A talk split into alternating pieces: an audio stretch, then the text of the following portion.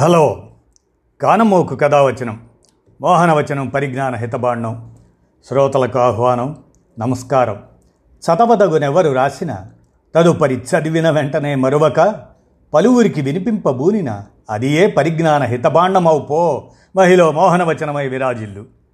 పరిజ్ఞాన హితబాండం లక్ష్యం ప్రతివారీ సమాచార హక్కు ఈ స్ఫూర్తితోనే ఇప్పుడు రానున్నది కరెంటు వాహనాల యుగం. ఈనాడు సౌజన్యంతో మీ కానమోకు స్వరంలో ఆ ప్రగతి గురించి వినండి.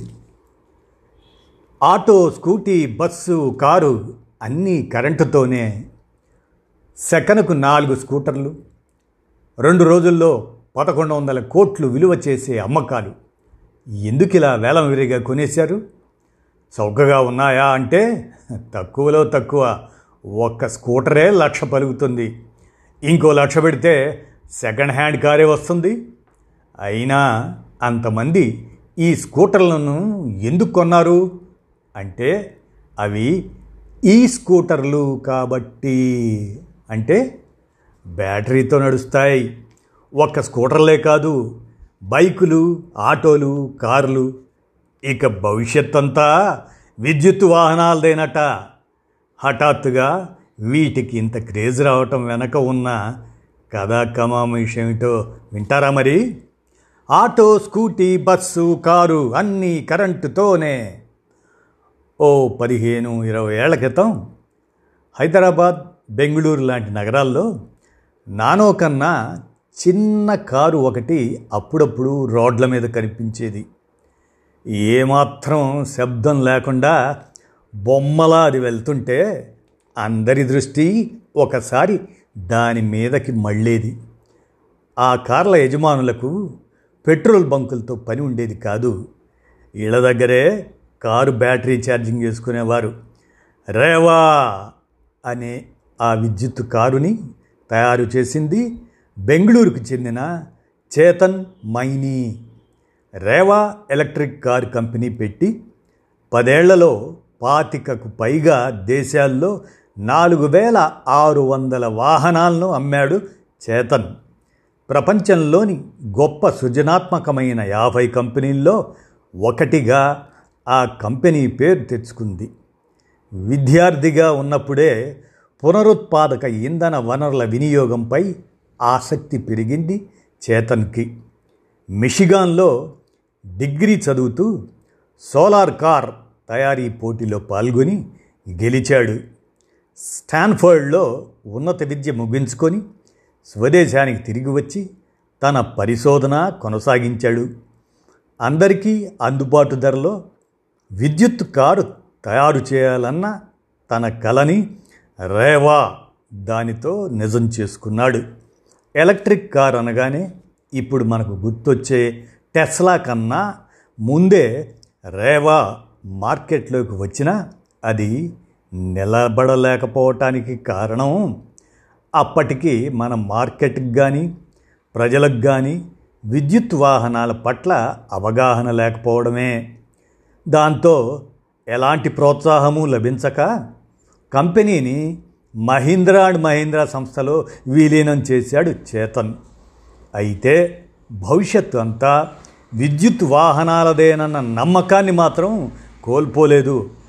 మహీంద్రా సంస్థకి చెందిన విద్యుత్ వాహనాల తయారీలో కీలక పాత్ర పోషించాడు చేతన్. అలా ఒక్కడి కృషితో శ్రీకారం చుట్టుకున్న భారతీయ విద్యుత్ వాహనాల రంగం దాదాపు దశాబ్దం తర్వాత ఇప్పుడు మళ్ళీ ఫుల్ జోష్తో రయ్యన ముందుకు దూసుకుపోతుంది. పెట్రోల్ ధర లీటరు వంద దాటింది. అది ఇంకా ఇంకా పెరగటమే కానీ తగ్గే దారి కనపడటం లేదు. అటువంటప్పుడు పెట్రోల్తో పని లేని వాహనం ఉంటే లాభమేగా? ఒక రకంగా కాదు విద్యుత్ వాహనాల వల్ల చాలా ప్రయోజనాలు ఉన్నాయి పెట్రోల్తో నడిచే వాహనానికి విద్యుత్తుతో నడిచే వాహనానికి వాడే ఇంజన్లు వేరువేరుగా ఉంటాయి. పెట్రోలు డీజిల్ ఈ ఇంజన్ల కన్నా విద్యుత్తుతో పనిచేసే ఇంజిన్ మేలైనది. విద్యుత్ వాహనంలో clutch gear box exhaust pipe అలాంటివేమీ ఉండవు. తక్కువ విడిభాగాలు ఉంటాయి కాబట్టి మరమ్మతులు నిర్వహణ ఖర్చు చాలా తక్కువ. వాహనాల ధర కూడా కొత్తలో ఎక్కువ ఉన్నా రాను రాను తగ్గుతుంది. ప్రస్తుతం ప్రపంచంలో కాలుష్యం ఎక్కువగా ఉన్న నగరాల్లో సగానికి పైగా మనవే అంటే మన దేశానివే. ఆ కాలుష్యానికి ప్రధాన కారణం పెట్రోలు డీజిల్లతో నడిచే వాహనాలే. The Energy and Resources Institute TERI అని అంటాం. దాని అధ్యయనం ప్రకారం చమురుతో నడిచే ఆటోల వల్ల బెంగళూరులో రోజుకు ఒక వెయ్యి రెండు వందల ఇరవై నాలుగు టన్నుల కార్బన్ డయాక్సైడ్ నాలుగు టన్నుల నైట్రోజన్ ఆక్సైడ్ విడుదలవుతున్నాయట. అటువంటప్పుడు కార్లు బైకులతో సహా అన్ని విద్యుత్ వాహనాలు ఉపయోగిస్తే మొత్తంగా వాయు కాలుష్యమే కాదు ధ్వని కాలుష్యం తగ్గిపోతుంది. భూతాపం పెరగకుండా చూడడానికి ప్రపంచ దేశాలన్నీ కలిసి చేసుకున్న ప్యారిస్ అగ్రిమెంట్ అదే ప్యారిస్ ఒప్పందం. దానిపైన మన దేశము సంతకం చేసింది. రెండు వేల ఐదు నాటికి కర్బన వాయువుల అదే గ్రీన్ హౌస్ ఎమిషన్స్ ఆ కర్బన్ వాయువుల విడుదల ఏ స్థాయిలో ఉందో దాంట్లో మూడో వంతుని అర్జెంటుగా తగ్గించాలన్నది ఆ ఒప్పందం. అందుకు మన ముందున్న సులువైన పరిష్కారం విద్యుత్ వాహనాల వాడకమే. పెట్రోల్ వాడకం తగ్గితే చమురు దిగుమతి భారము తగ్గుతుంది. దిగుమతులు సగం తగ్గినా దేశ ఖజానాకి ఏటా కోటి ఇరవై లక్షల రూపాయలు. అంటే ఒక కోటి ఇరవై లక్షల రూపాయలు మిగులుతాయని అంచనా. ఒక కోటి కోటి లక్షలన్నమాట కోటి ఒక కోటి లక్షల ఇరవై లక్షల మిగులుతాయని అంచనా. పెరిగే విద్యుత్తు డిమాండ్ను తట్టుకోవడానికి క్లీన్ ఎనర్జీ తయారీ పెరుగుతుంది. పునరుత్పాదక వనరులైన పవన సౌరశక్తిని వినియోగించుకొని తయారు చేసిన విద్యుత్తును క్లీన్ ఎనర్జీ అంటారు. దీనివల్ల పర్యావరణానికి ఎలాంటి హాని ఉండదు. పెట్రోల్తో నడిచే వాహనాలను ఎంతో కాలంగా వాడుతున్నాం. విద్యుత్ వాహనాలతో పోలిస్తే అవి చౌక కూడా. అటువంటప్పుడు హఠాత్తుగా అందరూ విద్యుత్ వాహనాలే వాడాలి అంటే ప్రజలకే కాదు వాహనాలు తయారు చేసే కంపెనీలకి కష్టమే. అందుకని ప్రభుత్వమే ప్రోత్సాహకాలు ఇస్తుంది. గత నాలుగేళ్ళుగా ఈ దిశగా ప్రయత్నాలను ముమ్మరం చేసింది. రెండు వేల పంతొమ్మిదిలో పదివేల కోట్ల రూపాయల ప్రోత్సాహకాలను ప్రకటించినా ఫలితం లేకపోయింది. ఐదు లక్షల ఆటోలు అమ్మాలనుకుంటే పంతొమ్మిది వేల అరవై నాలుగు మాత్రమే అమ్ముడయ్యాయి. పది లక్షల ద్విచక్ర వాహనాలు లక్ష్యంగా పెట్టుకుంటే కేవలం డెబ్బై నాలుగు వేల ఆరు వందల ముప్పై నాలుగే అమ్ముడయ్యాయి. ఆ అనుభవాన్ని దృష్టిలో ఉంచుకొని ఇప్పుడు మరింత ఎక్కువగా ప్రోత్సాహకాలు ఇవ్వటంతో మొత్తంగా మార్కెట్లో జోష్ వచ్చింది విద్యుత్ వాహనాలు వాటి విడిభాగాల ఉత్పత్తిని పెంచేందుకు గాను తాజాగా ఇరవై ఆరు వేల కోట్ల రూపాయల్ని తయారీ రంగానికి ప్రోత్సాహకంగా అందజేయనున్నట్లు ప్రకటించింది ప్రభుత్వం. ఇందులో భాగంగా వాహనాల తయారీదారులు నలభై శాతం స్థానికంగా తయారైన విడిభాగాలనే ఉపయోగించాలి. ఈ ప్రోత్సాహకాలతో విద్యుత్ వాహనాల తయారీ ఊపందుకుంటే వాటికి విదేశీ పెట్టుబడులు పెరుగుతాయి. బ్యాటరీల తయారీ నుంచి ఛార్జింగ్ స్టేషన్ల వరకు అనుబంధ పరిశ్రమలు ఎన్నో వస్తాయి. కాబట్టి యువతకు ఏడున్నర లక్షల కొత్త ఉద్యోగాలు లభిస్తాయని అంచనా. సంస్థలకు సరే మరి వినియోగదారులకు ఏమిటి లాభం? అంటే వారికి ధరలో సబ్సిడీ లభిస్తుంది. మధ్య దిగువ మధ్యతరగతి ప్రజలు ఎక్కువగా ఉన్న మన దేశంలో కార్ల కన్నా ద్విచక్ర వాహనాల వాడకమే ఎక్కువ. గత ఏడాది ఇరవై రెండు లక్షల కార్లు అమ్ముడుపోతే రెండు కోట్ల పదహారు లక్షల ద్విచక్ర వాహనాలు అమ్ముడుపోయాయి. ఇది దృష్టిలో పెట్టుకొని సబ్సిడీల విషయంలోనూ వాటికి ప్రాధాన్యం ఇస్తున్నారు. ఆయా రాష్ట్రాలు అనుసరిస్తున్న విధానాలను బట్టి ద్విచక్ర వాహనాలకు ఐదు వేల నుంచి వాహనం ధరలో నలభై శాతం దాకా ఇతర వాహనాలకు పదివేల నుంచి లక్షన్నర దాకా ప్రోత్సాహకాలు లభిస్తాయి. ఢిల్లీ గుజరాత్ మహారాష్ట్ర లాంటి రాష్ట్రాలు ధరలో సబ్సిడీ ఇస్తుంటే తెలంగాణ ఏపీ కర్ణాటక లాంటి రాష్ట్రాలు రోడ్డు ట్యాక్స్ రిజిస్ట్రేషన్ ఫీజులను మినహాయిస్తున్నాయి. ప్రస్తుతానికి పది లక్షల ద్విచక్ర వాహనాలకి ఐదు లక్షల ఆటో రిక్షాలకి ఏడు వేల బస్సులకి సబ్సిడీలు ఇవ్వాలని ప్రభుత్వం లక్ష్యంగా పెట్టుకుంది. వ్యక్తిగత కార్లకు కాకుండా ట్యాక్సీలుగా ఉపయోగించే యాభై ఐదు వేల కార్లకు సబ్సిడీ లభిస్తుంది. కొన్ని కంపెనీలు పెట్రోల్తో నడిచే పాత వాహనాలను ఇచ్చి కొత్త విద్యుత్ వాహనాలను తీసుకునే వెసులుబాటు కల్పిస్తున్నాయి. ఢిల్లీలో ఆన్లైన్ స్టోర్ బిగ్ బాస్కెట్కి సరుకులు చేరవేసే డెలివరీ వ్యాన్ని నడుపుతుంటాడు సౌరభ్. ఏమాత్రం శబ్దం లేకుండా నడిచే తన వ్యాన్ని కొత్తలో అందరూ పరిశీలనగా చూస్తుంటే గర్వంగా ఉండేదట. మొదట్లో తాను మామూలు ఆటో నడిపేవాణ్ణని ఇప్పుడు విద్యుత్ వాహనాన్ని నడపడంతో రెండింటికి తేడా తెలిసిందంటాడు. ఈ మధ్య ఫ్లిప్కార్ట్ అమెజాన్ కూడా ఇలాంటి వాహనాలే వాడటం మొదలెట్టాయని అసలే కాలుష్యంతో సతమతమయ్యే ఢిల్లీలో ఈ వాహనాలు పెరగటం సంతోషంగా ఉందని చెబుతాడు సౌరభ్. అతడి లాంటి వాళ్ళు ఇప్పుడు ఢిల్లీలో కొన్ని వందల మంది ఉన్నారు. అక్కడ మూడేళ్ళ క్రితమే ఐదు వందల ఈ రిక్షాలను ప్రారంభించారు. గత ఏడాదే ప్రజా రవాణాకు వెయ్యి ఏసీ బస్సులను కేటాయించారు. ఢిల్లీని విద్యుత్ వాహనాల రాజధానిని చేసే లక్ష్యంతో ఉంది అక్కడి ప్రభుత్వం. ఐఐటి కాన్పూర్ వారి అధ్యయనం ప్రకారం నగరంలో కాలుష్యానికి రెండో ప్రధాన కారణం వాహనాలు. అందుకని వచ్చే ఐదేళ్ళలో రోడ్డు మీద తిరిగే వాహనాల్లో కనీసం ఐదు లక్షలు విద్యుత్ వాహనాలే ఉండాలి అని ప్రభుత్వం నిర్ణయించుకుంది. అన్ని వాహనాలు రోడ్డు మీద తిరగటం మొదలు పెడితే వాటి జీవితకాలంలో ఆరు వేల కోట్ల రూపాయల చమురు దిగుమతుల్ని తగ్గిస్తాయి. నలభై ఎనిమిది లక్షల టన్నుల కార్బన్ డయాక్సైడ్ని నూట యాభై తొమ్మిది టన్నుల పిఎం టూ పాయింట్ ఫైవ్ కాలుష్యాన్ని సైలెన్సర్ల నుంచి వెలువడుతుందన్నమాట ఆ కాలుష్యం. వాటిని అడ్డుకుంటాయి. అందుకే ఢిల్లీ ప్రభుత్వం వాహనాల సామర్థ్యాన్ని బట్టి వేరు వేరు కేటగిరీల్లో సబ్సిడీలను ప్రకటించింది. విద్యుత్ వాహనం కొన్నందుకు పెట్రోల్ వాహనాన్ని తీసేసినందుకు కూడా సబ్సిడీ ఇస్తుంది. ప్రతి మూడు కిలోమీటర్లకి ఒక ఛార్జింగ్ స్టేషన్ ఏర్పాటు చేయనుంది. ఇళ్ళ దగ్గర పార్కింగ్ స్థలాల్లో ఛార్జింగ్ పాయింట్లు ఏర్పాటు చేసేలా కొత్తగా భవన నిర్మాణ నియమాల్లోనూ మార్పులు తెచ్చింది. విద్యుత్ వాహనాల వాడకాన్ని పెంచడానికే కాక మరో పక్క క్లీన్ ఎనర్జీ తయారీకి ప్రపంచ దేశాలు చర్యలు తీసుకుంటున్నాయి.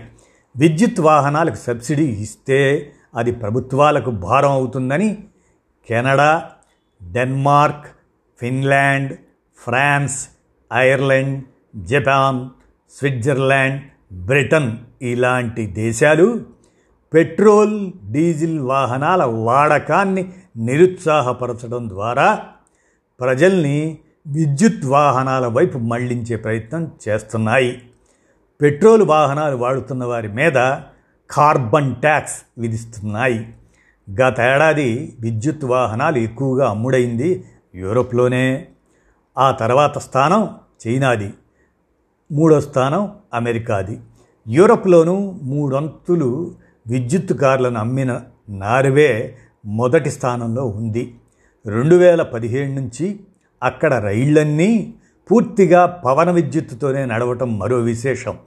ఇక విద్యుత్ కార్ల ఇంజన్లు బ్యాటరీలను తయారు చేసేందుకు ప్రపంచంలోనే అతి పెద్ద ఫ్యాక్టరీని నిర్మించింది టెస్లా. ఆ ఫ్యాక్టరీ అచ్చంగా సౌరశక్తితోనే నడుస్తుంది. అంటే వాహనాల తయారీ దశ నుంచే జీరో కాలుష్యం సూత్రాన్ని ఆచరణలో పెడుతున్నారు. అమెరికాలో ఇప్పటికే పదమూడు లక్షల విద్యుత్ వాహనాలు తిరుగుతున్నాయి. ఈ చర్యల వల్ల ఏడు పాయింట్ డెబ్భై కోట్ల కార్ల నుంచి వెలువడే కాలుష్యానికి సమానమైన కర్బన వాయువుల విడుదలను అరికట్టగలిగింది. విద్యుత్ వాహనం కొనుక్కోగానే సరిపోదు. దానికి అవసరమైన మౌలిక వసతులు కొన్ని కావాలి. గతుకులు వానొస్తే చెరువులయ్యే రోడ్ల మీద ఈ వాహనాలతో ప్రయాణం కష్టమే. ఇప్పుడిప్పుడే మొదలైంది కాబట్టి ఛార్జింగ్ స్టేషన్లు చాలినని లేవు. రెండు వేల పదిహేడులో బిగ్ బాస్కెట్ విద్యుత్ వాహనం టెస్ట్ రన్ చేస్తున్నప్పుడు టెస్ట్ రన్ అనమాట అది వర్షాకాలంలో రోడ్ల మీద నీళ్ళు ఎక్కువగా ఉంటే బ్యాటరీ తడిసిపోయి బండి ఆగిపోయేది. వాహనం పొరపాటున దేన్నైనా ఢీకొంటే బ్యాటరీ కారణంగా మంటలు లేచేవి. అకస్మాత్తుగా రోడ్డు మధ్యలో ఛార్జింగ్ అయిపోయేది. దాంతో బిగ్ బాస్కెట్ బ్యాటరీల తయారీదారులతో సమస్యలను చర్చించింది.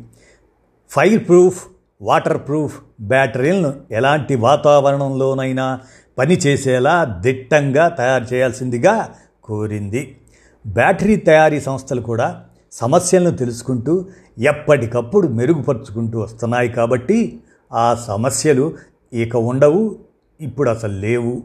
ఇక వాహనాలు తయారు చేసే సంస్థలు కూడా అత్యుత్తమ సాంకేతికతను వాడుతున్నాయి.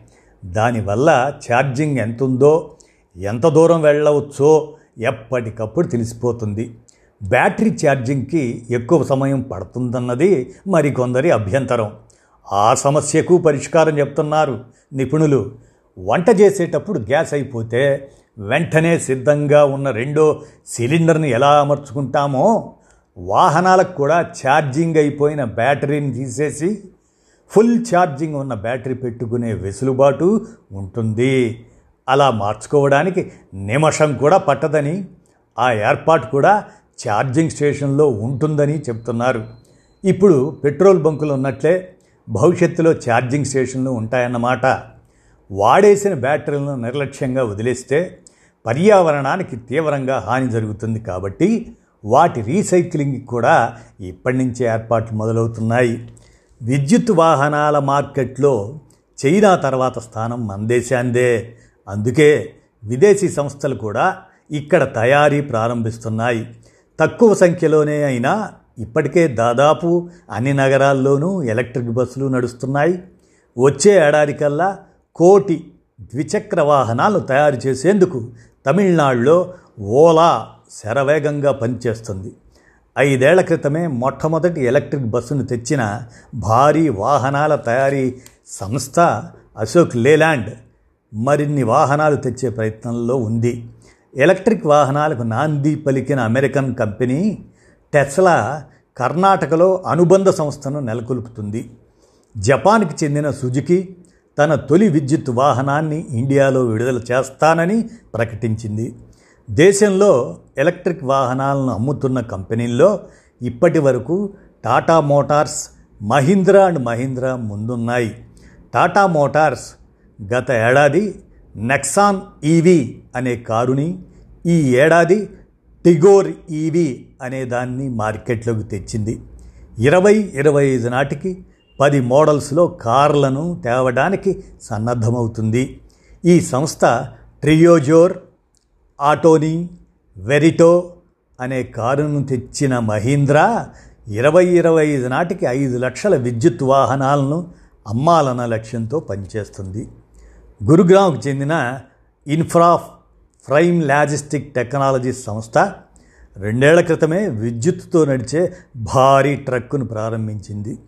ద్విచక్ర వాహనాల విషయానికి వస్తే Revolt RV four hundred Joy Hurricane ఇలాంటి motor bikes Hero Photon Bajaj Chetak TVS iQube Okinawa iPraise ఇలాంటి స్కూటర్లు అందుబాటులో ఉన్నాయి. మరో పక్క కేంద్ర ప్రభుత్వం ఇరవై ఇరవై రెండు కల్లా రైళ్ళన్నీ పూర్తిగా విద్యుత్తుతో నడిచేలా చేయాలని లక్ష్యంగా పెట్టుకుంది. దీన్ని బట్టి చూస్తుంటే ఏడాది కల్లా దాదాపు అన్ని రకాల విద్యుత్ వాహనాలు రోడ్డు మీద కనపడవచ్చు. సమాజ అవసరాలను కనిపెట్టి అచ్చంగా విద్యుత్ వాహనాల తయారీనే లక్ష్యంగా ప్రారంభించిన అంకురాలకు ఇప్పుడు సమయం కలిసొచ్చింది. మార్కెట్లో రాణిస్తున్న వాటిలో కొన్ని హైదరాబాద్కు చెందిన గాయం మోటార్స్ ప్రయాణికుల ఆటోలతో పాటు సరుకు రవాణా ఆటోల్ని ఈ బైక్స్ను తయారు చేస్తుంది. ఇప్పటికే ఈ వాహనాలను పలు నగరాల్లో ఉపయోగిస్తుండగా కొన్ని ఇతర దేశాలకు ఎగుమతి అవుతున్నాయి. బెంగళూరుకు చెందిన అదర్ ఎనర్జీ అది రూపొందించిన ఎలక్ట్రిక్ స్కూటర్ టచ్ స్క్రీన్ డాష్బోర్డ్తో యువతరాన్ని ఆకట్టుకుంటుంది. జీపీఎస్ సౌకర్యం కూడా ఇందులో ఉంటుంది. జులై నెలలో బెంగళూరులోని ఒక్క షోరూం నుంచే ఎనిమిది వందలకు పైగా వాహనాలను అమ్మి రికార్డు సృష్టించింది ఈ సంస్థ. కోయంబత్తూరుకు చెందిన యాంపియర్ వెహికల్స్ తయారు చేస్తున్న యాంపియర్ బైక్స్ నలభై వేల రూపాయల నుంచి అందుబాటులో ఉన్నాయి. గంటకు పాతిక కిలోమీటర్ల వేగంతో వెళ్ళే వీటిని గ్రామీణ విద్యార్థులు వృద్ధులను దృష్టిలో పెట్టుకొని తయారు చేస్తున్నారు. మెజెంతా పవర్ సంస్థ ఛార్జింగ్ స్టేషన్ను ఏర్పాటు చేస్తుండగా బ్యాటరీ స్మార్ట్ సంస్థ ఛార్జ్ చేసిన బ్యాటరీలను సరఫరా చేసే నెట్వర్క్ని నెలకొల్పింది. నోయిడాకు చెందిన లోహం లిథియం అయాన్ బ్యాటరీలను తయారు చేయటమే కాక రీసైక్లింగ్ కూడా చేస్తుంది. మరి శరవేగంగా జరిగిపోతున్న ఈ మార్పులన్నీ చూస్తుంటే విద్యుత్ వాహనాల రంగంలో ఈ ఏడాది చరిత్ర సృష్టించబోతున్నట్లే ఉందంటున్నారు నిపుణులు. అదే నిజమైతే ఇక బుల్లెట్ బండి కూడా డుగ్గు డుగ్గు డుగ్గు డుగ్గు డుగ్గు మనకుండానే దూసుకుపోతుంది అన్నమాట. ఇదండి. రానున్నది కరెంటు వాహనాల యుగం. ఇదంతా ఈనాడు సౌజన్యంతో కానమోకు కథ వచ్చిన శ్రోతలకు మీ కానమోకు స్వరంలో వినిపించాను. విన్నారుగా? ధన్యవాదాలు.